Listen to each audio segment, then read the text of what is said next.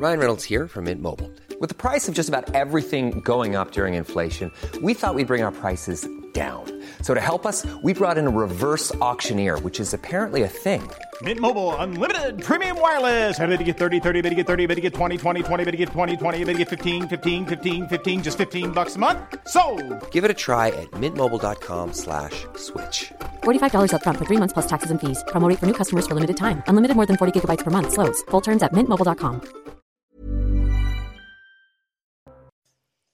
Bonjour à toutes et à tous, bienvenue dans la belle équipe du week-end. Je suis ravie de vous accueillir. Avec moi aujourd'hui l'ancien ministre Pierre Lelouch. Bonjour. Bonjour. Le consultant de CNews Georges Fenech. Bonjour. Et le président du comité d'histoire parlementaire Jean Garrigue. Bienvenue messieurs. En ce samedi euh, 1er octobre, nous allons tout d'abord revenir sur euh, la hausse des signalements pour atteinte à la laïcité en milieu scolaire. C'est le ministre de l'Éducation nationale qui le confirme. De plus en plus souvent, certains élèves défient les lois de la République à l'école. Est-ce qu'on peut aussi y voir une libération de la parole des enseignants dans cette hausse des signalements? Nous en débattrons. La République qui vacille, c'est aussi ce que l'on peut voir dans la démission d'un élu de la commune des Mureaux. Il a décidé de jeter l'éponge, lassé des insultes en tout genre et des menaces de mort. Et puis l'actualité de ce samedi, c'est cette mobilisation à Nantes. Nous retrouverons sur place notre correspondant dans cette ville qui fait malheureusement régulièrement hein, la une de l'actualité récemment pour son insécurité. Population et commerçants se mobilisent aujourd'hui pour appeler l'État à mieux les protéger et à rétablir la sécurité. La maire de Nantes doit rencontrer Gérald Darmanin euh, la semaine prochaine. On débat de tous ces sujets dans un instant. On fait d'abord un point sur l'actualité avec un premier journal signé Adrien Spiteri. Après un mois de cavale, l'imam Hassan a été arrêté en Belgique hier. Le prédicateur été visé par un mandat d'arrêt européen depuis le 1er septembre. Une nouvelle dont s'est réjoui Gérald Darmanin. Le ministre de l'Intérieur avait annoncé fin juillet l'expulsion du prédicateur. Les 512 magasins Camailleux ferment définitivement leurs portes. Depuis ce matin, les clients se pressent pour profiter d'un déstockage exceptionnel avec des remises allant jusqu'à 50%. La direction a promis que les bénéfices de cette dernière grande vente seront destinés aux salariés de l'entreprise dans le cadre du plan de sauvegarde de l'emploi. Au Royaume-Uni, une importante grève des trains a lieu aujourd'hui. Les principaux syndicats ferroviaires demandent une hausse des salaires face à une inflation record de près de 10%. Au total, seuls 11% des trains circuleront dans le pays, avec de nombreuses régions sans aucun service. Et puis de Tokyo à San Francisco, des rassemblements se tiennent aujourd'hui à travers le monde. Des manifestations de solidarité au mouvement de contestation en Iran. Il a été déclenché par la mort d'une jeune femme arrêtée par la police des mœurs. En Iran, environ 80 personnes ont été depuis le 16 septembre dans la répression policière. Les signalements donc pour atteinte à la laïcité en milieu scolaire sont en hausse. C'est le ministre de l'Éducation nationale qui l'a confirmé hier. Depuis la rentrée, enseignants et chefs d'établissement font remonter des indications selon lesquelles eh bien, les signes religieux d'appartenance à une religion sont de plus en plus euh, visibles à l'école. On va en débattre, voir ce qu'on peut voir aussi hein, dans cette euh, hausse des signalements. Ça peut être un point positif. Peut-être on se posera la question sur la parole libérée du milieu enseignant. On va d'abord faire le point sur ces signalements avec Kinson. Le 16 septembre, une élève scolarisée dans ce lycée parisien avait refusé de retirer son voile lors d'une sortie scolaire. Son frère a ensuite été interpellé alors qu'il venait, semble-t-il, en découdre avec l'enseignante de la jeune fille. Depuis la rentrée, les signalements d'atteinte à la laïcité ont augmenté. Pour Sonia Baquès, secrétaire d'État en charge de la citoyenneté, les chefs d'établissement peuvent refuser l'accès aux élèves portant une abaya, une tenue traditionnelle de plus en plus portée. Celles qui le font euh, le savent très bien. Elles le font en provocation. Depuis 2004, on a une loi qui interdit les marqueurs religieux à l'école. Quand on commence finalement à ne pas respecter les lois de la République et à considérer que les lois religieuses sont au-dessus de celles de la République, c'est le début des séparatismes et de tout ce qui s'ensuit. Les atteintes à la laïcité, un phénomène difficile à quantifier. Pour le syndicat national des lycées et des collèges, il faut des directives claires et nationales. C'est pas un professeur ou même un chef d'établissement qui va déterminer tout seul de la religiosité d'un signe. En fait, il faut vraiment qu'il y ait euh, un accord euh, là-dessus collectif et que ça vienne du ministère. Papindiaï promet des données très précises qui seront publiées début octobre. Le ministre de l'Éducation nationale s'engage à publier mensuellement les remontées sur les signalements dans les établissements scolaires. Voilà, un phénomène donc qui semble se confirmer, puisqu'en juin, déjà, à la fin de l'année scolaire précédente, une forte hausse de près de 50% de ces signalements avait été reportés. Euh, Pierre Lelouch, est-ce qu'il faut s'en inquiéter? Est-ce qu'on peut y voir une note positive qui nous dirait qu'on dénonce aussi plus facilement, on fait remonter ces, euh, ces, atteintes à la laïcité au ministère de l'Éducation nationale, ce qu'on a craint ne pas être le cas longtemps, notamment après la décapitation de Samuel Paty? Cher Barbara, j'ai du mal à trouver quoi que ce soit de mm. positif là-dedans. Euh, je ne vois pas en quoi porter une abaya et un camis ont à voir avec euh, non seulement les valeurs de la République, mais surtout la France. Euh, si ces gens-là veulent vraiment porter ce genre de vêtements, la porte est grande ouverte et qu'elle est en Iran, où c'est le, d'ailleurs ce que recommande le gouvernement, puisque les, pauvres femmes qui ne veulent pas porter le voile sont exécutées avec des balles dans la tête. J'ai honte. J'ai honte. Euh, que mon pays en soit réduit à trouver des choses positives dans le fait qu'il remonte des informations sur le comportement d'enfants téléguidés par leurs parents ou leur entourage pour porter ce genre de vêtements en France. Mhm. Ça n'a rien à voir avec notre histoire, républicaine ou pas républicaine. On est en France, on n'est pas en Algérie, on n'est pas en Iran, on n'est pas au Pakistan ou on n'est pas en Afghanistan. Moi, je connais ces pays. Je sais le combat des femmes pour se libérer de, ces, de cette punition. Et ici, on la revendique comme un instrument de liberté, mais on marche sur la tête. Mmh. Euh, je m'étonne, franchement, je m'étonne que le ministre de l'Éducation nationale, euh, pour toute politique, dit qu'il va publier des chiffres. Moi, j'ai entendu des enseignants dire qu'ils attendaient, on l'a vu chez ce syndicalisme, mais j'ai entendu des enseignants dire qu'ils attendaient des décisions du ministère. On peut pas. On a en plus on a un, ministre qui est lui-même euh, partisan euh, du wokisme et de, des, cultures et, et, qui va aux États-Unis expliquer que la France a un problème avec le racisme. Mhm. Non, je veux dire, euh, ou bien on a un cap, ou bien on l'a pas. Mhm. Ce qui est sûr, et je terminerai là-dessus, je recommande à nos auditeurs d'aller sur le site de l'INSEE et de lire une étude qui est parue au mois de juillet sur l'état de la démographie scolaire. Il faut savoir que les enfants en France de 0 à 4 ans, 40% d'entre eux sont d'origine étrangère ou immigrée. 40%. Donc soit on accepte cet état de choses euh, et on dit que c'est parfaitement normal et on laisse ces enfants, une fois qu'ils ont 10 ans, 12 ans, 14 ans, porter des camis et des abayas, soit on est en France, on, on prend le contrôle de notre immigration, et deuxièmement, on dit que ça n'a rien à voir avec l'école de la France. Voilà ma position, elle est absolument claire. J'aimerais que le ministre de l'Éducation nationale soit au clair avec ça. Alors, le ministre a été en visite dans un collège du 18e arrondissement de Paris. C'est lui qui a confirmé hein, ces signalements en hausse et qui évoque des données très précises. Il dit vouloir être transparent ah sur ces sujets, euh, comme sur d'autres, et que ces chiffres seront publiés euh, cette semaine. Jean Garry, c'était un peu aussi une boutade hein, que je faisais euh, chercher une note positive parce que on a souvent dit aussi que les enseignants, les directeurs d'établissement, étouffer les choses pour éviter euh, les vagues. Voilà. Est-ce que si les signalements sont mieux répertoriés, ce n'est pas un pas de plus vers la dénonciation de ces attaques à, la, aux valeurs de notre République? Je comprends l'indignation de, Pierre Lelouch, je la partage, mais je, je la nuance en disant qu'effectivement, je pense qu'il y a une prise de conscience qui s'est faite, sans doute très tardivement, euh, insuffisante peut-être encore, mais il se passe des choses dans l'éducation euh, nationale et le fait que euh, effectivement il y ait cette transparence nouvelle est, l'indice de cette de cette évolution.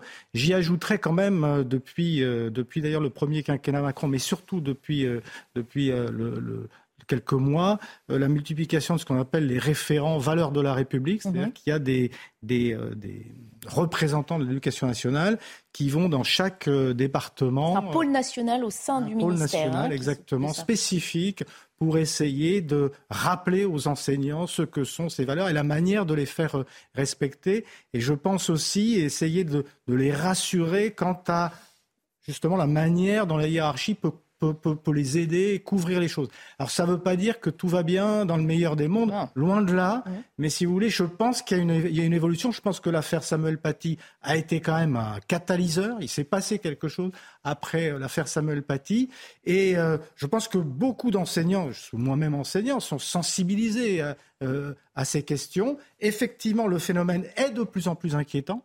Il est aussi logique que statistiquement, il y ait de plus en plus de remontées de ce, de, ce phénomène, qui est euh, une réaction beaucoup plus euh, forte par rapport à ce, à, ce phénomène. Je crois que c'est, je crois que c'est le cas. Euh, bon, les, solutions et les, causes, évidemment, elles sont, elles sont connues. Mhm. Pierre Lelouch les a. c'est plus sur les moyens maintenant de, d'endiguer le phénomène hein, qu'il faut s'interroger. Des choses sont, sont faites. Alors, mhm. Euh, bah, les signaler, c'est une chose. Éviter que ces comportements se multiplient, c'en est une autre. Et la tâche n'est pas mince. Surtout qu'on sait qu'il euh, il y a eu des alertes justement hein, de ce pôle national sur euh, hmm. une mobilisation sur les réseaux sociaux pour venir titiller, contrecarrer il faudrait nos déjà, principes de laïcité. Je, donne juste la parole à Georges. Pardon, mais il faudrait déjà qu'une partie de notre classe politique, de nos élus, de hmm. certains partis, euh, ne nie pas cette réalité. Or, on sait bien que euh, si l'on prend euh, toute la gauche française, la NUPES, il y a une tendance à sous-évaluer ces phénomènes. Et, et c'est là que je voulais en venir. J'écoutais tout à l'heure le représentant des syndicats d'enseignants. Mhm. Dans, dans, les syndicats d'enseignants, notamment du primaire ou même du secondaire, il y a une petite tendance aussi à sous-évaluer le, problème et ça, ça fait pas du bien, si vous voulez, parce que pour les, pour les enseignants, ça donne une image tronquée de, de, la réalité et ça empêche aussi de réagir plus fortement. Comment peut-on euh, ne pas être si clair sur ces principes? On le dit, hein, la loi de 2004 interdisant les signes religieux à l'école, elle est claire et euh, la secrétaire d'État à la citoyenneté le rappelait. On ne peut pas accepter ces signes. Les accepter à l'école, c'est les tolérer, c'est les accepter. D'abord, je voudrais faire un petit constat. Mmh. C'est qu'on a affaire, dans cette question-là, toujours à la même religion. Mmh. Pas de souci, il n'y a pas de, jeunes qui rentrent avec des kippas euh, à l'école, des turbans sikhs ou des tenues de bonze ou des croix ostensibles. C'est toujours le même sujet. C'est toujours le voile islamique. Toujours, toujours, toujours. Ça, c'est le premier constat que je fais. Il y a une volonté d'entrisme, effectivement, mmh. d'un courant politique, religieux, à travers la jeune. Rien de nouveau. Parce qu'en réalité, souvenez-vous, le rapport. C'est dramatique qu'on puisse dire rien de nouveau. ça veut dire qu'on n'a pas les outils, que malgré les bonnes paroles, on n'endigue pas le phénomène. Le rapport du recteur Jean Aubin, vous vous souvenez 2004. Mhm. Un rapport lumineux déjà à l'époque, où il montrait cette montée en puissance d'infiltration dans les écoles. 18 ans. Il y a déjà 18 ans. Donc on semble découvrir ce que nous savons déjà depuis, euh, depuis des années. Et enfin, euh, moi je dirais que j'ai une pensée particulière pour ces jeunes finalement, ces adolescents, etc., qui sont eux-mêmes victimes, mhm. victimes dans leur milieu familial, culturel, où on, leur inculque d'autres valeurs, et ils sont donc dans une situation un peu de conflit intérieur mhm. Mhm. entre ce que sont les valeurs de la République française qu'on leur enseigne à l'école, et quand ils rentrent chez eux, on leur enseigne tout à fait autre chose. Vous imaginez euh, un, peu la difficulté pour ce jeune de se situer mhm. dans son propre pays quand à la, maison il n'entend pas le même discours. Ça fait bondir Pierre Lelouch. non, mais ça fait bondir. moi, je, pense qu'ils sont, ils sont quelque part instrumentalisés ces jeunes pour un courant politique. Mhm. Hmm. Non, mais ce que dit Georges est exact. Ça fait plus de 20 ans que tout le monde a le nez sur la réalité. Après, on, veut la voir, on la voit pas. Mhm. Vous disiez, mais comment est-ce possible de laisser ben, Ça s'appelle la lâcheté. Pas d'ennui, pas d'ennui, pas de problème. On calme les choses. oui, mais ça veut dire que la loi n'a plus aucun sens. Et si bah celle-ci n'a aucun sens, les autres. Quand ça, devient, quand ça, devient, dangereux, quand ça risque de créer des mouvements, mm. on recule. L'État recule, recule, recule. Et on en est maintenant à importer des vêtements. Le, le camis, ça vient d'Afghanistan. Mm-hmm. Ça vient du Pakistan et de l'Afghanistan. Ça n'a même rien à voir avec les musulmans qui arrivent du Maghreb ou, ou d'Afrique noire. Le camis, c'est quelque chose que portaient les talibans. Mm. La baya, ça vient euh, d'Arabie saoudite. Euh, là encore. Euh, Donc de la pédagogie, de la. On trouve pas des abayas. Réapprenons à ces adolescents influençables, comme dit Georges Fenech, l'origine de ces vêtements. C'est juste qu'il y en a marre, quoi. il devrait y avoir quelque chose de très clair. Mm. si le gouvernement voulait vraiment défendre les valeurs de la République et de la France, parce que j'insiste, la République et la France, c'est deux choses il y a un régime et puis il y a une histoire de France. L'histoire de France n'a rien à voir avec le Camille et la Baïa. Rien. Mais rien. Donc il y a un moment où il faut dire à ses parents, s'ils veulent vraiment porter le Camille, mais L'Afghanistan a besoin de bras, euh, euh, l'Arabie saoudite a besoin de cerveau. Allez-y, vous n'aurez pas de problème avec vos enfants. Et en Iran, même, ils seront félicités plutôt qu'on leur tire dessus. Aujourd'hui, on est quand même dans une situation où des pauvres jeunes filles sont massacrées dans les rues mhm. à Téhéran, dans les villes d'Iran, parce qu'elles veulent se débarrasser du voile. Euh, les femmes sont traitées comme du bétail. Euh, il y a des viols collectifs au Pakistan, en Inde, en Afghanistan, n'en parlons même pas. Les, gamines sont mariées à l'âge de 9 ans. C'est ça qu'ils veulent en France? Moi, j'en ai franchement marre de, ces provoques quotidiennes depuis des années et des années. À chaque fois qu'on recule, il y a une provoque de plus. On a eu les piscines, les médecins, les, les examens médicaux. Il fallait une femme. Nous allons voir ce que le ministre bah, Il annonce de la fermeté. il dit être attentif et vigilant. Le fait, de, faire part de son sentiment de ras-le-bol, que je partage aussi, ça n'est pas suffisant. Il faut voir maintenant qu'est-ce qu'on fait. Non, mais en plus, et on attend, on attend le ministre de l'Éducation nationale. En plus, il y a plein de musulmans en France qui n'ont pas envie de ça pour leurs enfants. bien sûr. Et, c'est cela qu'on n'entend pas aussi, parce que c'est pas normal qu'il y ait une espèce d'omerta euh, euh, des responsables religieux. À, l'école. À l'école, il suffit de faire respecter la loi. Hein. ah bah oui, mais ça, il suffit de. On l'a dit pour plein d'autres sujets. Hein. dire que la loi existe. C'est clair et net. Donc donnons les moyens de faire respecter la loi aux chefs d'établissement. Voilà, c'est. On attendra alors les, données précises du ministre. Hein. Non, mais on le attendra. ministre a dit qu'il va faire remonter les informations, mais il a donné aucune directive. Il publiera ses chiffres dans la semaine et il annonce être, euh, vouloir être ferme sur le sujet. On verra. On va continuer à, discuter de ces sujets parce qu'on est dans ce, ce contexte de remise en cause de la laïcité. On vient d'en parler. On s'arrête à présent sur une démission qui alerte là aussi sur euh, ces valeurs de la République que l'on remet en cause. C'est l'adjoint au maire des Mureaux, Boris Venon, qui vient d'annoncer qu'il quittait son poste. Il était élu euh, depuis huit ans, deuxième adjoint au maire depuis deux ans. Il confie jeter l'éponge, lassé d'avoir été régulièrement victime d'insultes et de menaces de mort. Je vous propose de l'écouter. Depuis deux ans, en me référant à mon expérience personnelle, j'ai subi onze agressions où moi-même ou ma famille nous sommes sentis menacés jusque dans notre intégrité physique, là où pendant 12 ans, je n'ai jamais connu d'épisode de cette nature. Ces derniers épisodes, je ne vous le cache pas, ont été violents et ont profondément remis en cause le lien que j'avais avec la commune et avec ses habitants. Je me suis vu reprocher d'être qui je suis. Ces épisodes, et encore plus le dernier en date, ont été marqués par de la violence verbale, des menaces physiques allant jusqu'à la menace de mort, et aux insultes homophobes et racistes. Le blanc quitte ma ville, on est chez nous ici. C'est ce que je me suis entendu dire avant qu'on ne me poursuive jusque devant mon domicile pour me menacer de mort ensuite. Oui, les citoyens d'origine européenne peuvent faire l'objet de racisme. Voilà, extrait du dernier conseil municipal à la fin duquel Boris Venon a annoncé son départ. C'est très intéressant. Très ému. Et ça en dit long sur ce il a vécu les menaces, les insultes, les menaces de mort. Moi, vous savez, j'habite à 5 km des Mureaux. Mhm. Je connais un peu la situation. Quand vous traversez les Mureaux, ça m'arrive à bicyclette. Euh, mais justement, vous, vous, vous pouvez euh, rouler pendant 5 ou 6 km et ne rencontrer que des gens habillés en, en djellaba. Euh, ça pose un tout petit problème d'intégration quand même. Mhm. Et le fait que ça soit un, un militant et un élu euh, mhm. socialiste mhm. dans une mairie qui a fait énormément. Si vous voyez les, aménagements sportifs, culturels pour la population, il y a une politique sociale euh, qui est, et culturelle qui est intense euh, mhm. au Muro que lui vous, vienne vous dire, ben voilà, il y a un racisme anti-français, mhm. hein.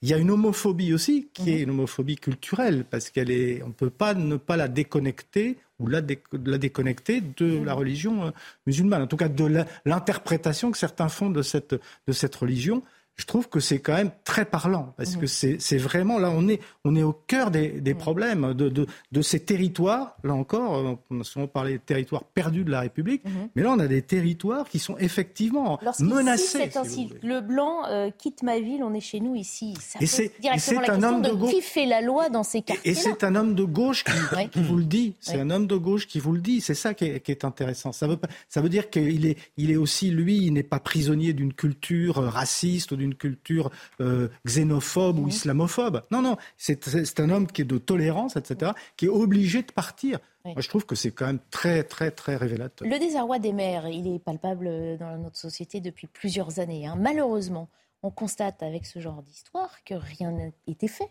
pour les rassurer, les conforter dans leur mission, euh, les protéger finalement tout simplement. On assiste depuis des années à ce genre de comportement. Les maires euh, qui sont victimes de crise de vocation aussi ne sont en rien rassurés parce qu'un État ou un gouvernement pourrait mettre en place. Ce n'est pas seulement la protection des élus qui est le problème.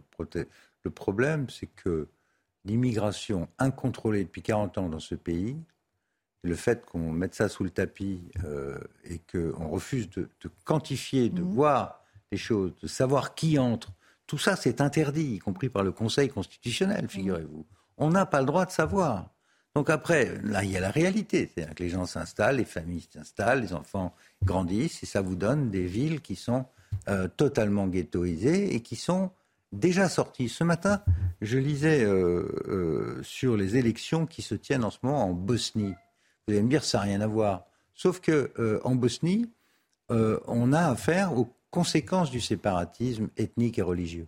Dans une ville comme Mostar, qui était un lieu de convivialité, de mélange des cultures pendant des siècles. On a un d'un côté les Croates chrétiens, de l'autre côté les musulmans mosquiates. Ils ne mhm. se parlent pas. Ils vont même pas dans les mêmes écoles.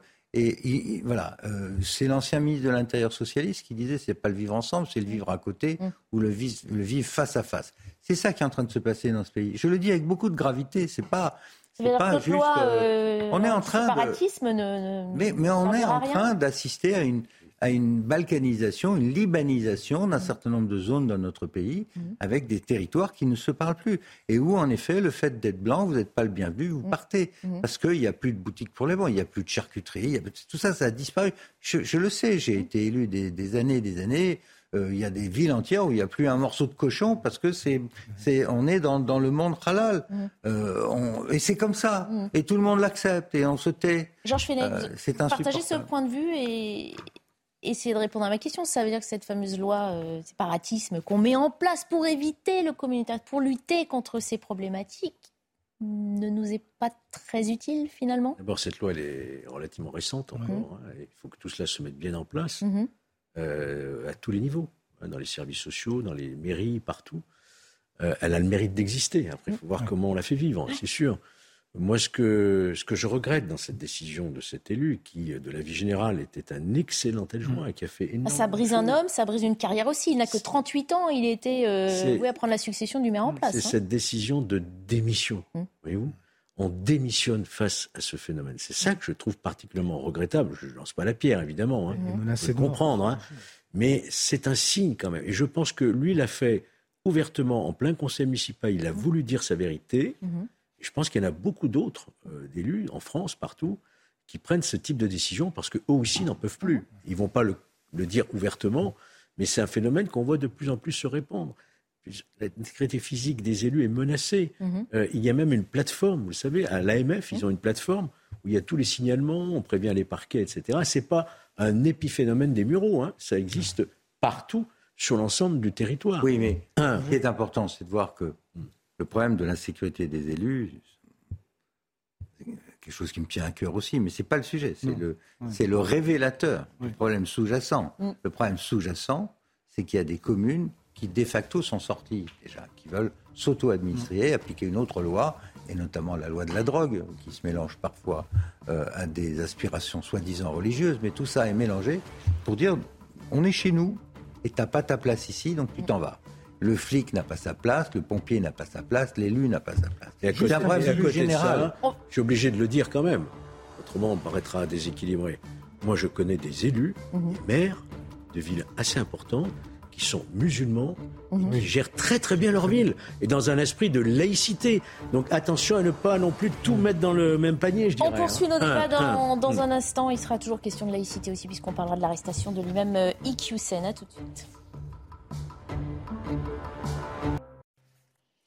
Il est 14h30, bienvenue si vous nous rejoignez sur euh, CNews. Dans un instant, nous revenons sur l'arrestation de l'imam Hussein et nous posons surtout la question des suites judiciaires à cette affaire. On fait d'abord un point sur l'actualité avec euh, Adrien Spiteri. Vladimir Poutine durcit le ton. La victoire sera à nous, a-t-il déclaré hier. Le président russe a officialisé l'annexion de quatre territoires d'Ukraine.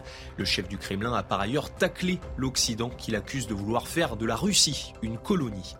Au Royaume-Uni, des manifestations massives ont lieu aujourd'hui. Les Britanniques dénoncent la hausse massive des prix avec une inflation de près de 10%. 51% des Britanniques souhaitent la démission de Liz Truss. La Première ministre a annoncé un gel du plafond des prix de l'énergie. Et puis la Nuit Blanche fête ses 20 ans. L'événement culturel nocturne revient dans toute l'île de France ce week-end. Près de 200 projets artistiques seront proposés. Au cœur de cette édition anniversaire, le Jardin des Délices, une peinture de Jérôme Elle est fille d'un président de région. Retour euh, à nos débats. Un mois qu'il était euh, recherché, l'imam Iqiyoussen a été arrêté hier en Belgique. Il était dans les environs de la commune de Mons, à une vingtaine de kilomètres de la frontière française. La police l'a interpellé chez l'une de ses connaissances sans incidents avant qu'on évoque ensemble hein, les suites judiciaires et le bras de fer politique aussi euh, engagé entre le fuyard et le ministre de l'Intérieur. On va revenir sur l'affaire. L'imam marocain est mis en cause en France pour des propos jugés contraires aux valeurs de la République. Il était pour cela visé par un mandat d'arrêt européen, rappel avec Maureen Vidal. Dans un discours qui date de 2002, Hassani Youssen a tenu des propos antisémites. Mais les faits sont prescrits quand la justice se saisit du dossier. Jugé comme proche des frères musulmans, l'imam a ouvert une chaîne YouTube qui compte aujourd'hui plus de 180 000 abonnés. Sur la plateforme, il tient des propos homophobes, antisémites et misogynes. Illustration en 2013. Notre société occidentale a tout fait pour que la femme ne joue pas son rôle premier, fondamental et essentiel, qui est d'être une épouse, une mère. Gérald Darmanin dénonce alors un discours de haine. Un discours prosélyte porteur d'une vision de l'islam contraire aux valeurs de la République française. Un discours à teneur antisémite particulièrement virulent, prônant la soumission des femmes au profit des hommes. Le 29 juillet 2022, le ministre de l'Intérieur a pris à l'encontre d'Hassan Iqiyoussen une décision d'expulsion du territoire français. Le tribunal administratif de Paris suspend la décision au motif que les accusations misogynes ne peuvent justifier l'atteinte à son droit de mener une vie privée et familiale. Le 30 août, le Conseil d'État se range à l'avis du ministre de l'Intérieur et valide la décision d'expulsion. Problème, l'imam se volatilise. La France émet alors un mandat d'arrêt européen auprès d'Interpol le 2 septembre dernier. Près d'un mois plus tard, ce vendredi, il est arrêté à Mons par les autorités belges. Georges Fenech, on se pose la question des suites judiciaires. Est-ce que c'est enfin l'épilogue d'un épisode délicat, pour ne pas dire désastreux, hein, pour euh, le ministère de l'Intérieur, voire l'image euh, tiers de la République une, une, étape supplémentaire, ce n'est pas encore l'épilogue. Mm. Euh, le mandat d'arrêt européen, c'est simple. On a voulu le faire, on l'a fait en 2004. Ça, ça s'applique dans tout l'espace européen. Donc, il n'y a pas besoin de passer par le ministère des Affaires étrangères comme un mandat d'arrêt. Mm. C'est de juge, autorité judiciaire à autorité judiciaire directement, d'accord? Donc là, il va être présenté au procureur général du roi en Belgique, mm-hmm. qui va lui notifier ce mandat d'arrêt, qui va le présenter à la chambre d'instruction, donc des juges du siège. Et là, on va lui demander s'il accepte d'être remis euh, au juge français de Valenciennes, le juge d'instruction, ou, ou, bien euh, s'il n'accepte pas.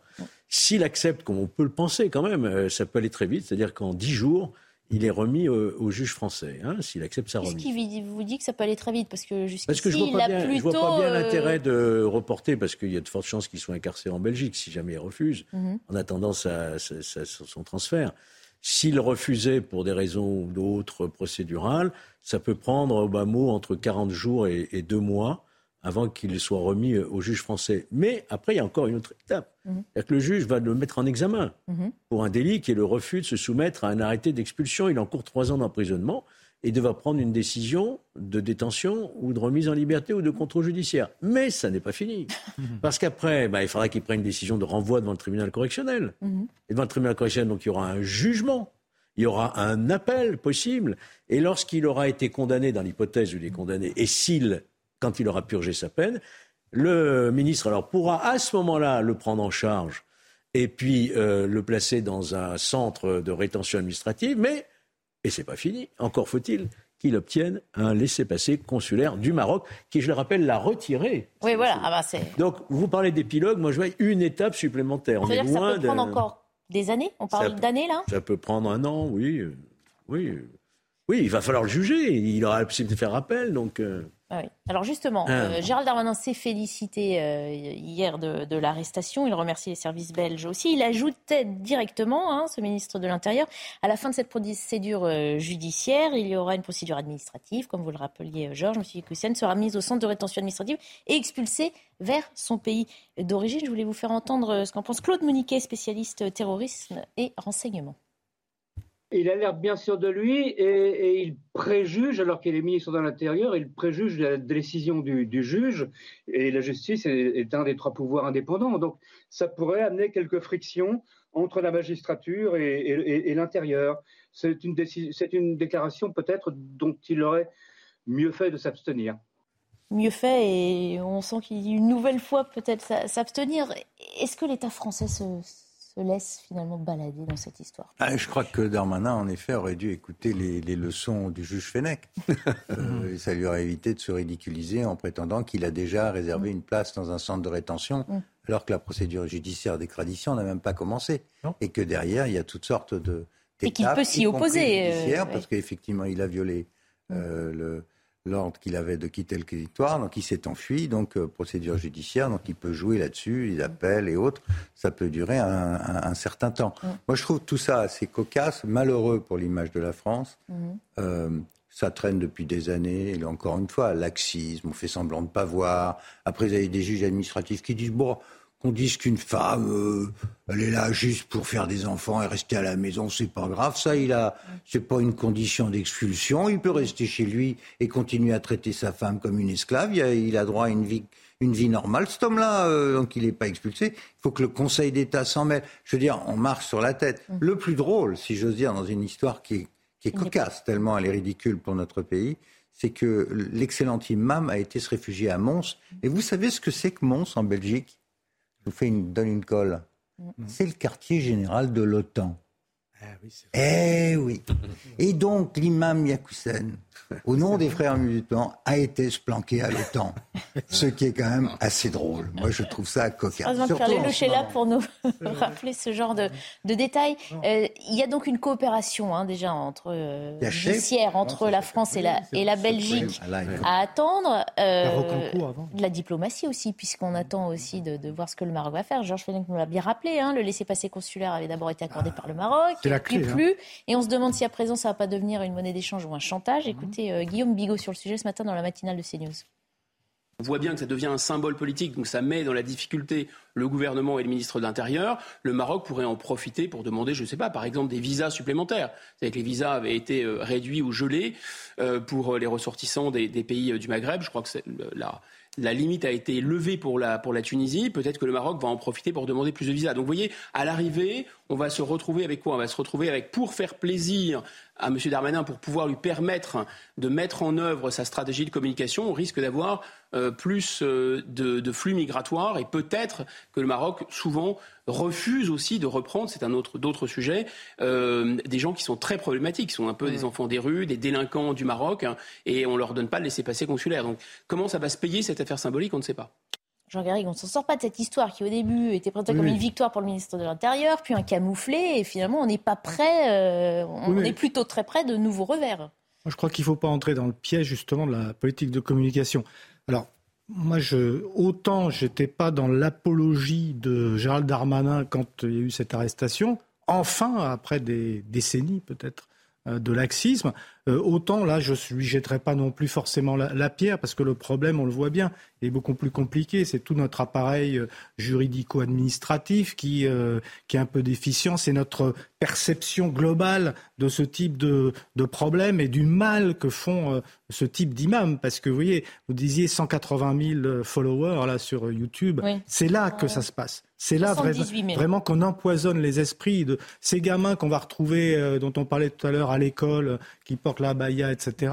Et ils sont empoisonnés justement. C'est dommage que les juges du tribunal administratif ne soient pas et eh la question. Et c'est bien, c'est bien, c'est bien le problème. C'est pour ça que moi, ils sont référés à l'article 3 de la Convention européenne des droits de l'homme parce que ça, c'est leur métier, la vie, euh, la vie privée normale. C'est pour ça que j'ai un peu tendance à décentrer un peu le truc. Alors que le juge administratif, il est quand même là pour défendre les intérêts de l'État. Ne, ne, le prenons pas comme une, je dirais comme une, un échec de, Darmanin, parce que moi, je veux le voir comme une, euh, un succès de la République. Quand enfin. Non, mais si en face le Maroc dit on ne reprend pas l'imam voilà, ça c'est le, le On aura beau euh, avoir voulu l'expulser, ça n'aboutira pas. Déjà, mais après, il faut, et après, on n'est pas sans, sans moyen de pression. Voilà. C'est compliqué. Le problème, est, mais le problème, n'est pas non plus obligé de se coucher en permanence. Le problème, il est aussi déjà chez nous, mhm. car on a tellement voulu protéger le droit des étrangers qu'on a euh, construit une usine à gages juridique absolument invraisemblable de laquelle on n'arrive pas à s'en sortir. Mhm. Vous avez, je crois, on a comptabilisé au moins une trentaine de recours possibles mhm. pour un étranger, que ce soit devant le juge judiciaire, devant le JLD, devant le premier président de la Cour d'appel, devant le tribunal, devant le juge administratif, devant le Conseil d'État, etc., etc., devant la Cour nationale euh, euh des asiles, la, Tout cela, si vous voulez, d'une telle complexité que pendant ce temps-là, ça dure du temps, du temps, que l'étranger s'installe, fait des enfants, il n'est plus expulsable. moi, je dis ça depuis longtemps parce que j'ai regardé ça dans le détail comme, comme Georges le, contentieux de, l'asile en France, Cadal. C'est 50% à peu près. C'est 50% du contentieux devant les tribunaux administratifs. Vous m'entendez Les tribunaux sont littéralement saturés de mesures dilatoires. Les cabinets d'avocats qui vivent que de ça. Euh, ça, c'est absolument euh, scandaleux. Deuxième problème, le droit de l'expulsion, y compris de gens condamnés pour terrorisme mhm. a été délégué en fait à l'Europe, à la Convention européenne des droits de l'homme, mhm. et les juges appliquent automatiquement la Convention, dont le fameux article 3 sur le droit à la vie privée. Donc, on pourrait aussi balayer devant notre porte, Pierre, parce que on a aussi créé un statut spécifique pour des étrangers protégés, qui ne peuvent plus être reconduits à la frontière ou expulsés. Mhm. Tant qu'on n'aura pas réformé cette question de la double peine, on aura des gens qui seront protégés. C'est d'ailleurs là-dessus que s'est prononcé le tribunal administratif pour euh, invalider en disant il a des enfants, il est, en France. Mais ça, c'est nous qui l'avons adopté. C'est la Convention européenne. À un moment, il faudra que la France, si un jour elle décide de s'occuper sérieusement de l'immigration, euh, qu'elle remette tout ça à plat. On, on, a, on, va revenir... par l'acheter, on recule, on recule, on recule, on va revenir sur les relations aussi, hein, qui euh, sont passées par toutes sortes d'étapes entre l'imam Hussein et Gérald Darmanin. Hein. C'est un bras de fer engagé entre les deux hommes qui ne date pas d'hier, comme nous le rappelle maintenant Simon Guillain. Vêtu d'une chemise et d'une cravate, l'imam contre-attaque. Dans une vidéo choc enregistrée juste avant son arrestation, Hassan Iqwisen se présente comme un républicain tout en prônant un discours de paix. Il suffit de se pencher, d'écouter mes dizaines et mes centaines d'interventions où je n'ai cessé, je ne cesserai d'ailleurs jusqu'à la fin de mes jours, de prôner un discours de paix. Un discours où la violence est aux antipodes de notre spiritualité. L'homme de 58 ans montre même un côté sensible, très loin du profil qui lui a été attribué par le ministère de l'Intérieur. Mes proches me manquent, mes enfants, mes petits-enfants. J'ai confiance. Une technique de la dernière chance, un moyen de faire taire le ministère de l'Intérieur ou même de le provoquer. En tout cas, Gérald Darmanin ne lâchera rien face à cet homme jugé dangereux. À la fin de cette procédure judiciaire, il y aura une procédure administrative. M. Iqiyoussen sera mis en centre de rétention administrative et sera expulsé vers son pays d'origine. La justice belge devrait remettre l'imam aux autorités françaises, mais cela pourrait prendre plusieurs jours, voire plusieurs semaines, s'il actionne des voies de recours en Belgique, ce qui est fort probable. Moi, si vous voulez, ce que je ne souhaite pas pour mon pays, c'est mhm. que cette affaire devienne, pour M. Darmanin, notre ministre de l'Intérieur, le sparadrap du capitaine Haddock. Mhm qui va, euh, ben oui, qui va traîner pendant des mois et des mois. Et c'est pourquoi je dis que je n'aimerais pas, parce que parce que c'est l'image de la France. Est-ce qu'elle n'est pas déjà terriblement entachée, cette image, Georges que depuis le début de cette histoire Oui, mais on aimerait bien quand même être en mesure d'expulser effectivement des étrangers qui n'ont plus rien à faire. mais cette affaire a révélé que. Et on se rend compte que même le ministre de l'Intérieur se heurte à un blocage institutionnel, mhm. juridictionnel, etc., qui fait qu'il n'est plus en capacité. Alors ce bras de fer risque de devenir le sparadrap du capitaine Haddock. Hein. En tout cas, on paye très cher le fait que sa maison n'ait pas été correctement surveillée et qu'il ait pu s'échapper en Belgique. Parce que là, on rentre dans un processus kafkaïen, de recours, d'extradition, etc. Mais c'est vrai, au-delà, c'est l'impuissance du politique face à un système juridico-administratif qui n'est plus adapté, qui n'est plus adapté à ce type de provocations, euh, je dirais, euh, qui sont anti-françaises en fait. Mhm. Parce que les discours de ce, de ce personnage et d'autres, hein, que peut-être euh, il faudrait aussi exhumer un tout petit peu de, l'obscurité dans laquelle il reste, ce, discours-là, eh ben, il mérite aujourd'hui peut-être une législation, en tout cas un fonctionnement, ça il faudrait demander à Georges, un fonctionnement juridico-administratif plus efficace. Ça, c'est une certitude. Dernière citation euh, de l'imam Hussein, il a précisé, euh, je vous le dis, il avoue qu'il est né en France et qu'il est nationalité marocaine, il a martelé qu'il était français dans sa tête et qu'il était parti à l'étranger car on lui avait demandé de quitter son voilà ce qu'il a. On va passer à une autre actualité. Aujourd'hui, précisément, à Nantes, vous savez, la maire de Nantes rencontrera euh, Gérald Darmanin mardi pour évoquer l'insécurité grandissante dans sa ville. Elle demande clairement des moyens supplémentaires pour y faire face. On va y revenir dans quelques minutes, car l'actualité de ce samedi, je vous le disais, c'est la mobilisation des habitants et des commerçants. Depuis euh, quelques semaines, les actes de violence s'intensifient et aujourd'hui a lieu une manifestation pour euh, appeler l'État à changer la donne. On va retrouver sur place Michael Chailloux. Bonjour euh, Michael. Le cortège devrait euh, s'élancer euh, d'ici 15 minutes. La mobilisation est-elle importante vu ces malheureuses unes de l'actualité que la ville a fait ces dernières semaines à ces sujets d'insécurité?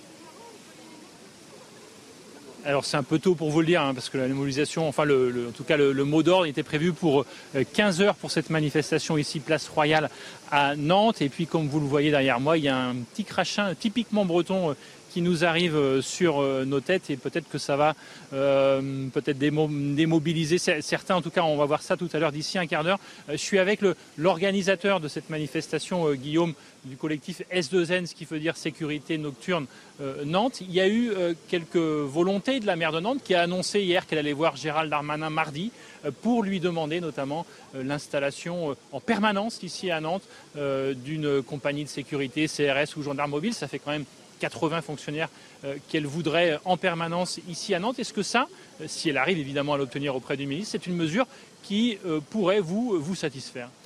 Alors c'est une mesure qui pourrait nous satisfaire. on ne va pas se réjouir encore puisqu'on va attendre ce qui va se passer mardi. on pourra en parler mardi quand on aura le, retour de, de, M. Darmanin sur ça. Mais j'ai envie de dire qu'il n'y a pas que à M. Darmanin de, déployer euh, des forces de police euh, sur, euh, sur le territoire, sur Nantes. Il faut que Mme le maire aussi, on doit la rencontrer dans les jours qui viennent. Hein. Apparemment, on a appris qu'elle elle devrait nous inviter à un rendez-vous dans les jours qui viennent. on lui dira également qu'il faut, il faut et on se battra pour que la police municipale travaille 7 jours sur 7, 24 heures sur 24. Il faut qu'elle déploie plus de police municipale sur Nantes qui euh, va venir cet après-midi à cette manifestation. Il y a euh, beaucoup de, personnes qui travaillent dans la restauration, dans les bars de nuit, qui sont euh, les premiers au contact de, ces problèmes d'insécurité ici depuis quelques semaines. Vous souhaitez qu'il y ait aussi des Nantais, des, des j'ai envie de dire? Ah bien sûr, puisque la question de l'insécurité, la question des agressions ne concerne pas que les professionnels.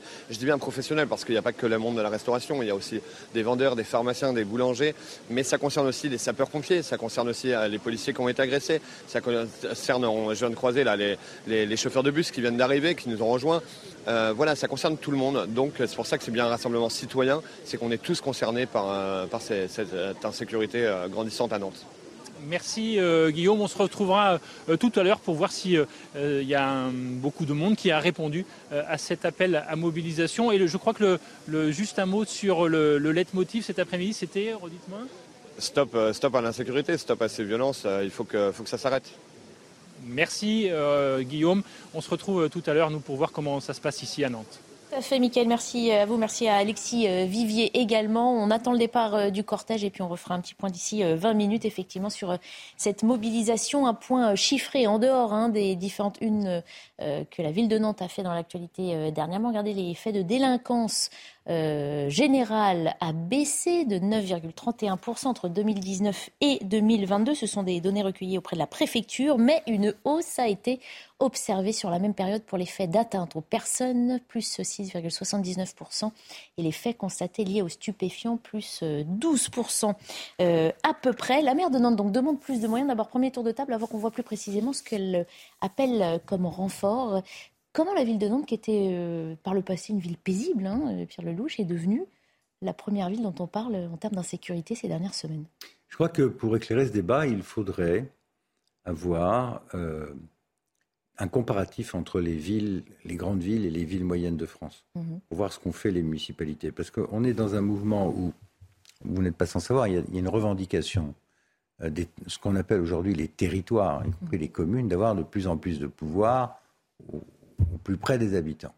D'accord Et euh, parmi ces pouvoirs et parmi ces besoins, il y a la sécurité publique.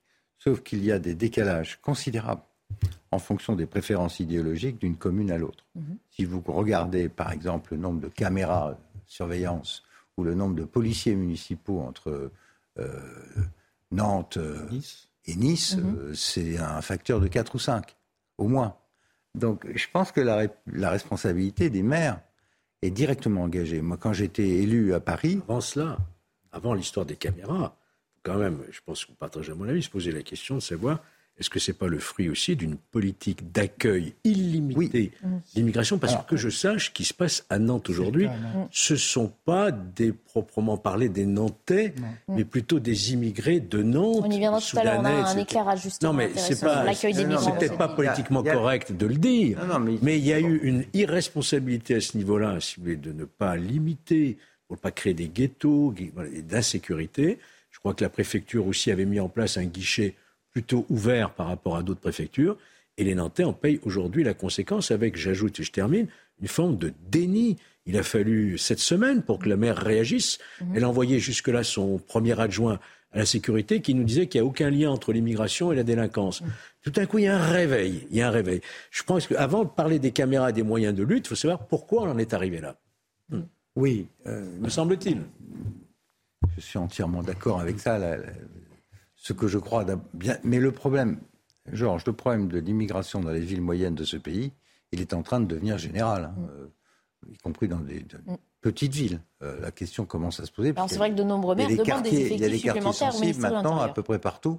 Et j'ai cru comprendre que certaines hautes autorités de l'État préconisaient justement de placer de plus en plus de migrants Dans les dans, campagnes. dans les campagnes. Donc euh, comme ça, on va avoir des problèmes partout et ça va être formidable.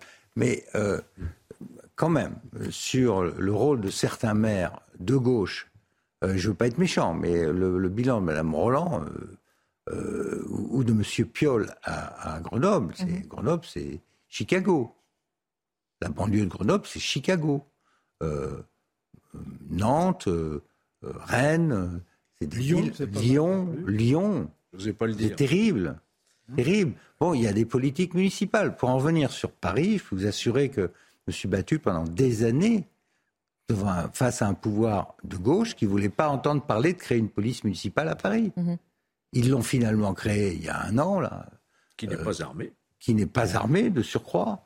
En, euh, et vraiment du bout des lèvres. euh, alors que c'est un problème euh, extrêmement important et que ça fait des années et des années que la question est sur la table. Pour des raisons idéologiques, euh, à Paris aussi, pendant des années, on ne voulait pas avoir de caméras de surveillance. Euh, je vous renvoie au débat du Conseil de Paris. Donc euh, la prise de conscience dans les municipalités de gauche qui avaient un problème, qui était un problème légitime, à traiter aussi par la ville, pas seulement la police nationale, qu'il fallait se doter de moyens, de caméras, de policiers municipaux, la question des armes, tout ça, c'est les moyens que doivent se donner des villes. Après, il y a la question, bien sûr, euh, À Lyon, de la on montée préfère les trafic de drogue. Ah oui, on en a parlé le week-end et de- À dernier. Lyon, on préfère, avec l'argent de la subvention de la région, Mm.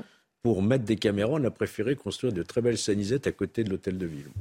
En tout cas, on reviendra dans un instant sur ce que demande la maire de Nantes, parce que, euh, bien que socialiste, elle appelle euh, justement, euh, elle demande de nouveaux moyens en attendant de Oui, voir parce qu'elle ne fait pas le elle-même. ministre de l'Intérieur, de nouveaux moyens en termes de police et en termes de justice également. On détaillera justement les demandes de Johanna Roland dans un instant. D'abord une coupure pub.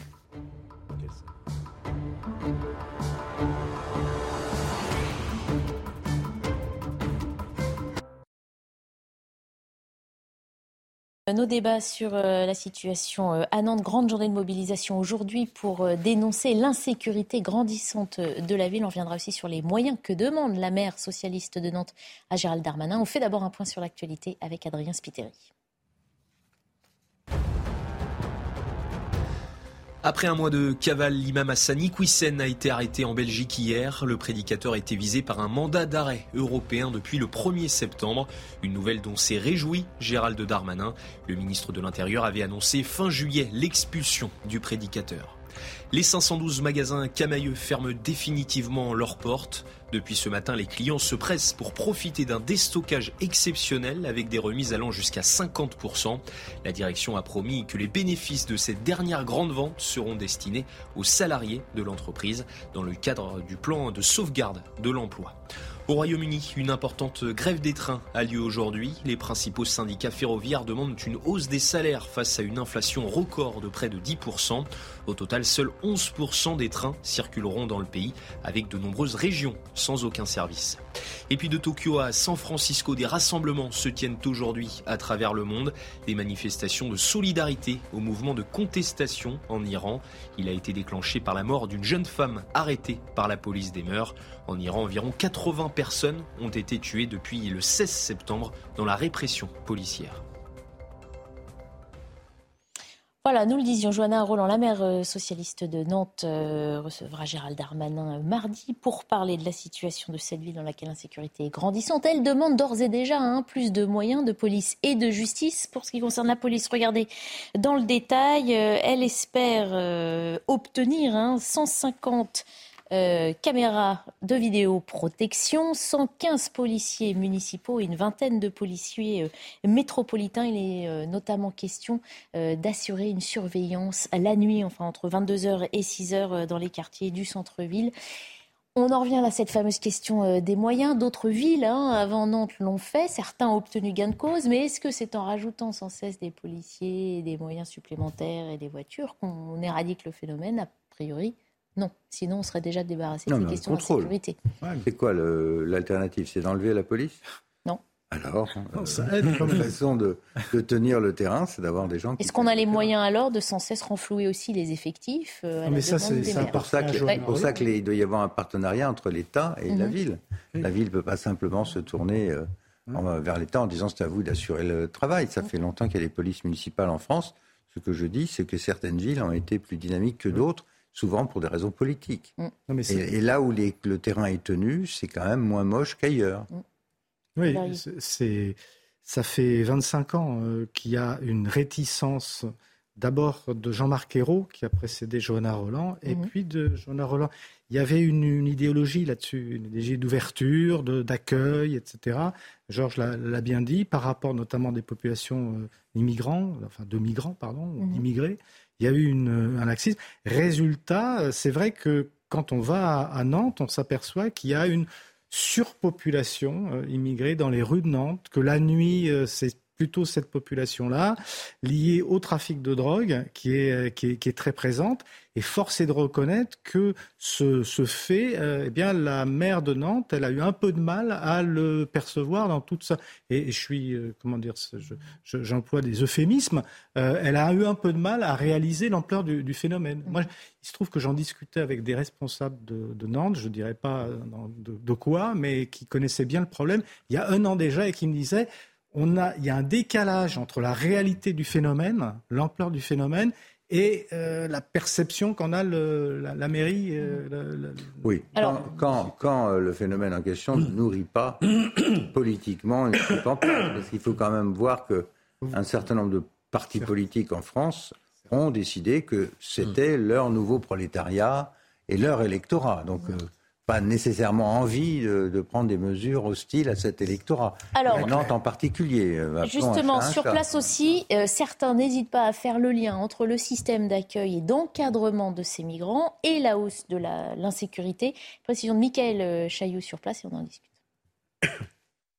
Depuis 2006, cette association a suivi plus de 7900 migrants arrivés à Nantes avec un objectif, leur apprendre le français et leur trouver un travail. Mais aujourd'hui, le constat est amer. On accueille mal. On a peut-être euh, trop d'associations militantes euh, qui ont, entre guillemets, un accompagnement bisounours. Il ne faut pas encourager les gens à vivre clandestinement. Philippe est arrivé en 2014 du Niger. À Paris, on lui conseille de venir à Nantes, réputée ville accueillante. Avant, il y a 3-4 ans, je peux dire qu'on est mieux accueilli à Nantes. Mais je pense que Nantes est un peu saturé maintenant, à mon avis. Le public qui le premier en fait les frais, ce sont les jeunes migrants qui atteignent la majorité. À 18 ans, tout s'arrête. Euh, l'hébergement, la scolarité, tout s'arrête. Ils se retrouvent à la rue. Ils se retrouvent à la rue. Euh, bah là, ils sont happés par des réseaux qui sont bien organisés. Même constat à la mairie socialiste de Nantes. Ils ne sont pas régularisables et l'État refuse de leur donner un statut qui pourraient peut-être permettre de les insérer, de leur proposer du travail, etc. Euh, et euh, ils ne sont pas non plus expulsables. Pas expulsables car ils sont souvent arrivés sans papier et l'administration a beaucoup de mal à vérifier leur identité et leur pays d'origine. Voilà, Georges Fenech. Euh, à leur majorité, ces migrants sont livrés à eux-mêmes. Plus d'aide, plus d'aide au logement et du coup, aucune aide non plus à une insertion dans un milieu professionnel s'il était envisageable. Bah, il faudrait peut-être revoir notre politique migratoire avant mhm. tout. Hein, arrêter d'accueillir à, bras ouverts ou de se montrer laxiste. Quoi. Mais vous pourrez mettre. là, c'est la question plus du suivi hein, qui est mise en cause, du coup, et de l'accompagnement. On peut plus. Après l'accueil. On peut plus, on n'a plus les moyens de faire ça. Le, flux est tellement important mhm. qu'il déborde de, toutes parts. C'est pas possible. Moi, je voudrais simplement vous dire que vous pouvez mettre tout le bleu que vous voulez dans les rues de Nantes. Si derrière, il n'y a pas une réponse pénale, ça sert strictement à rien. Mhm. Quand j'entendais le garde des Sceaux présenter son budget, se satisfaire d'une justice ferme qui n'est pas laxiste, se satisfaire de 95% de réponses pénales, moi je me dis, mais je n'ai pas du tout euh, vu ça. Euh, quand je vois que les courtes peines, on ne peut plus les prononcer, quand je vois que les peines planchées, on n'en veut pas, quand je vois que les, prisons ont beaucoup de mal à sortir de terre, etc., je me dis, je n'ai pas du tout la même lecture. Mmh. Et, et d'ailleurs, les policiers, les syndicats de police non plus, ils nous le disent à longueur de journée, ils nous le disent il n'y a pas, la réponse pénale ne suit pas notre travail sur le terrain. Donc vous allez mettre toutes les caméras que vous voulez, améliorer l'accueil de ces étrangers, etc. Quand il y a des infractions, il faut les sanctionner. Et quand ils sont condamnés, ces étrangers, il faut les expulser. Ça veut dire qu'on est dans l'idéologie politique et le combat politicien pur, euh, on est dans détaché de la réalité qu'on connaît sans doute pourtant, mais qu'on ne veut pas voir? Je ne crois pas. Je crois qu'on est dans le double discours. Je crois qu'il y a l'idéologie profonde, ancrée en soi, véritablement, qu'il faut être humaniste, ne pas voir qu'en réalité, on est en train de détruire un tissu social, et puis un discours affiché de fermeté, soi-disant, que les Français veulent aujourd'hui. Donc il y a une espèce de, schizophrénie entre ceux qui sont issus de Sauf que les Français veulent des écoles, mais surtout des actes ensuite concrets. Oui, mais regardez les actes concrets, vous les avez à Nantes. Hein, ça, le quotidien nantais est très amélioré, hein, comme celui de Lyon, comme celui de Marseille, comme celui de Bordeaux, comme celui de Toulouse, etc., etc. Il y a à peu près un millier de quartiers euh, sensibles en France aujourd'hui. Mmh le quotidien, on peut dire qu'il est amélioré. Non, mais. Euh, Georges parle d'humanisme, il, a raison, mais en, réalité, c'est un faux humanisme. Parce qu'un humanisme qui accueille comme ça l'immigration sans aucune régulation ne, ne permet pas l'intégration. Et quand vous n'avez pas l'intégration, vous avez la délinquance, le, la misère, la violence, etc. Donc ça n'est pas du tout, ça se retourne contre, mhm. contre les humanistes. Et faire comprendre ça à une partie euh, de, de nos élites euh, politiques et notamment à ceux qui jouent euh, là-dessus, parce que ce que disait euh, Pierre tout à l'heure, c'est qu'il y a aussi une clientèle euh, électorale. Mmh. Bah, faire comprendre ça, c'est aujourd'hui un, enjeu majeur, me semble-t-il. Que les élus municipaux soient empêtrés dans ces tactiques politiciennes, certes, mais que le garde des Sceaux se contente de belles paroles et de... Non, il a obtenu un budget. pas voir la réalité, ça, ça porte... Il a augmenté même les magistrats, 1000 euros par mois, c'est formidable. Hein euh, il a augmenté le. On connaît votre ironie, Georges Fenech. Non, c'est pas de l'ironie, c'est un constat d'une très grande tristesse que je fais, parce que je n'ai pas vu évoluer les choses dans le bon sens depuis 30 ans, et on s'y met aussi dans cette politique-là qu'on a mhm. eue entre nos mains à certains moments, voyez-vous. Donc on a laissé glisser, glisser, glisser ce couvert d'humanisme qui était en fait de la lâcheté, du déni, et aujourd'hui on en paye tous les conséquences. Avec des chiffres euh, qui malheureusement sont graves. Hein. Euh, le ministère de M. Darmanin euh, publie les chiffres, disposition de tout le monde. Euh, moi, je les rappelle, il rentre 270 000 visas long séjour en France. Officiels, hein, des visas long séjour. Sur, ces, sur ce chiffre-là de près de 300 000 personnes, il y a à peine 10% qui viennent travailler. 10%. Tout le reste viennent au guichet. regroupement familial, souvent avec des anciens immigrés, parce que le regroupement familial, c'est pas avec un breton, hein, c'est avec euh, des anciens immigrés, euh, des étudiants et puis des humanitaires. Ajoutez à ça, à ces 270 000, les demandeurs d'asile, 140 000, plus les clandestins. On arrive à 400 000 à peu près. Oui, on arrive à 400 000. C'est l'équivalent d'une ville comme euh, Bordeaux. Comme Bordeaux chaque année. Voilà. Bordeaux chaque année. Alors évidemment, quand vous avez que 10% de ces personnes qui, qui viennent travailler et tout le monde est, est, branché sur le guichet, qu'est-ce que ça donne? Ça donne que, par exemple, rien que pour les mineurs non accompagnés, qui sont un vrai business, hein, Ils n'arrivent pas par le Saint-Esprit, les mineurs en question. Il y a des, il y a des filières euh, de gens qui exploitent ces jeunes, les familles les envoient, ils payent pour envoyer l'enfant parce qu'ensuite l'enfant fait venir la famille ou ils envoient de l'argent. Donc ces mineurs, vous savez combien ça coûte à la République française? 2 milliards d'euros par an, chiffre de l'État. Bien plus 2 milliards d'euros. Mais non, plus c'est l'AME. Ça coûte, la, rien que les départements, je crois que c'est à peu près 20 milliards, rien que pour les départements.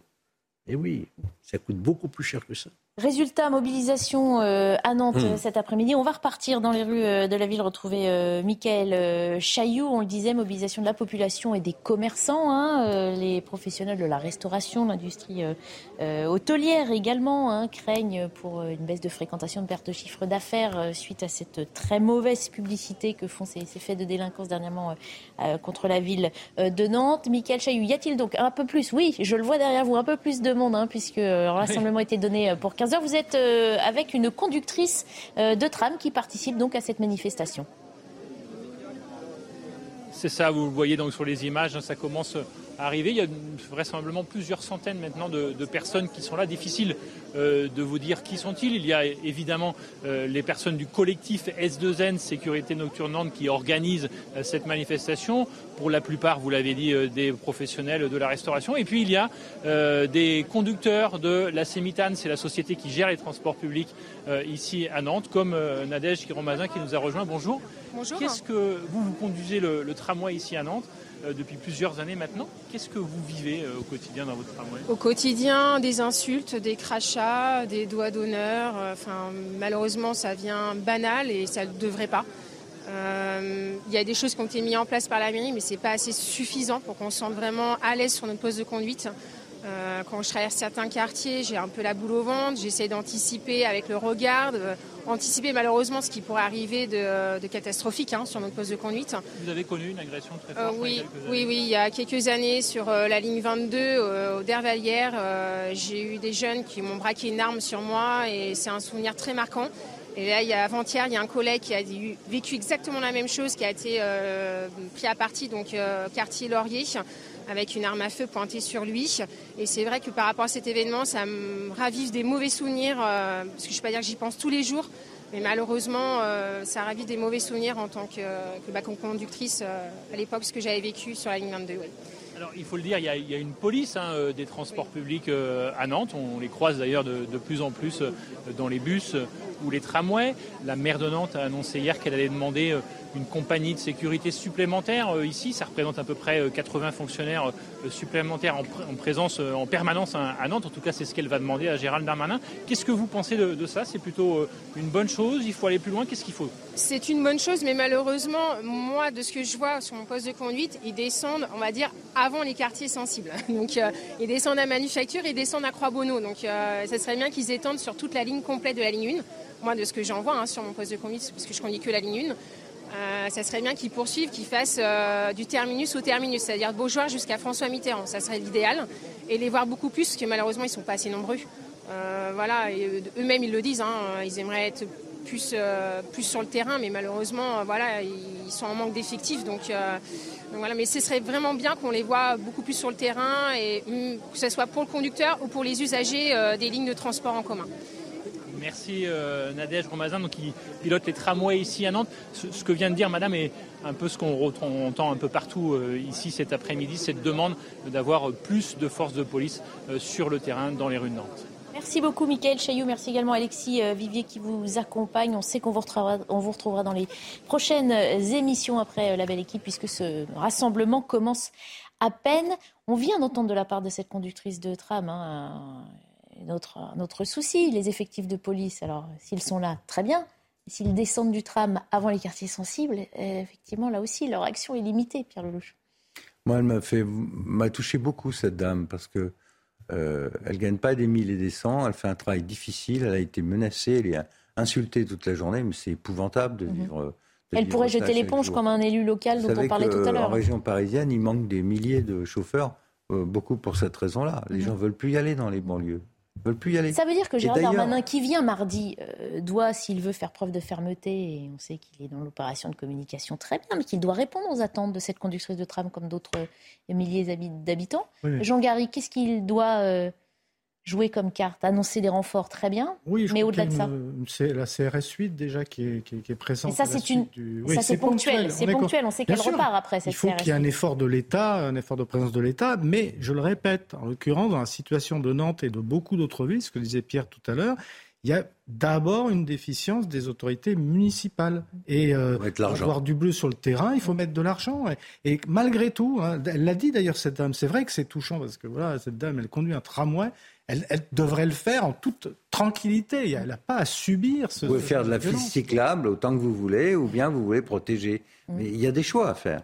Ah les oui. choix ont été faits euh, surtout à Nantes ou à Paris. On fait de l'écologie, on fait de la végétalisation. Ça ne devrait pas être fait au détriment fait- de la sécurité qui Euh, concerne tout le monde. hein. et, et en même temps, la dette augmente et l'argent n'est pas mis là où il y a des besoins urgents, Mm. comme la sécurité publique. Voilà. C'est ça le sujet. Elle dit, Johanna Roland, euh, j'ai entendu qu'elle avait un plan de, de- pour mettre en place 200 euh, caméras. Ça veut dire que 150, c- ces- oui. ces caméras manquaient. Dire, C'est CQFD, si vous voulez. Ça paraît du, du bon sens. Voilà, on a un certain nombre de maires qui ont eu un peu tendance à mettre le- la, la question un peu sous le tapis. Et tout ça éclate aujourd'hui au grand jour. Voilà. La, la- la- Nantes, euh, la, la carte de visite de Nantes depuis Hérault, euh, enfin sous Hérault et surtout depuis cette dame, c'est l'écologie, c'est le, plaisir de vivre, la mer, etc. Tout est fait dans ce sens-là, en oubliant euh, le choc social, euh, les migrants, l'insécurité, euh, et de protéger les gens. Voilà, les choix, l'argent n'a pas été à cet endroit-là. Alors maintenant, on se retrouve effectivement dans une situation où, quand vous franchissez un seuil, ben, la, la chienlit s'installe, et c'est ce qui arrive à Nantes.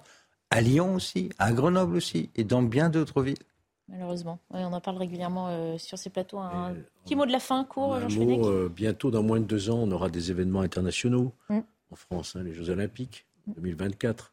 On peut légitimement espérer que des moyens soient mis à la hauteur Mm. pour qu'à un moment où la France va être le centre du monde avec les Jeux Olympiques, on soit en capacité d'assurer la sécurité de. De- Sauf qu'il faut le faire pour les touristes, mais avant tout pour les citoyens français aussi qui vivent sur le Oui, territoire au quotidien, ces situations qu'on dénonce tous les jours. J'espère, j'espère. On verra Hmm. ça. Merci en tout cas euh, tous les trois d'avoir participé à la belle équipe de ce jour. À suivre 90 minutes info présenté par euh, Lionel Rousseau et à suivre sur notre antenne en direct le discours de rentrée de Nicolas Dupont-Aignan. Je vous souhaite une bonne fin de journée. Je vous retrouve demain à 14h.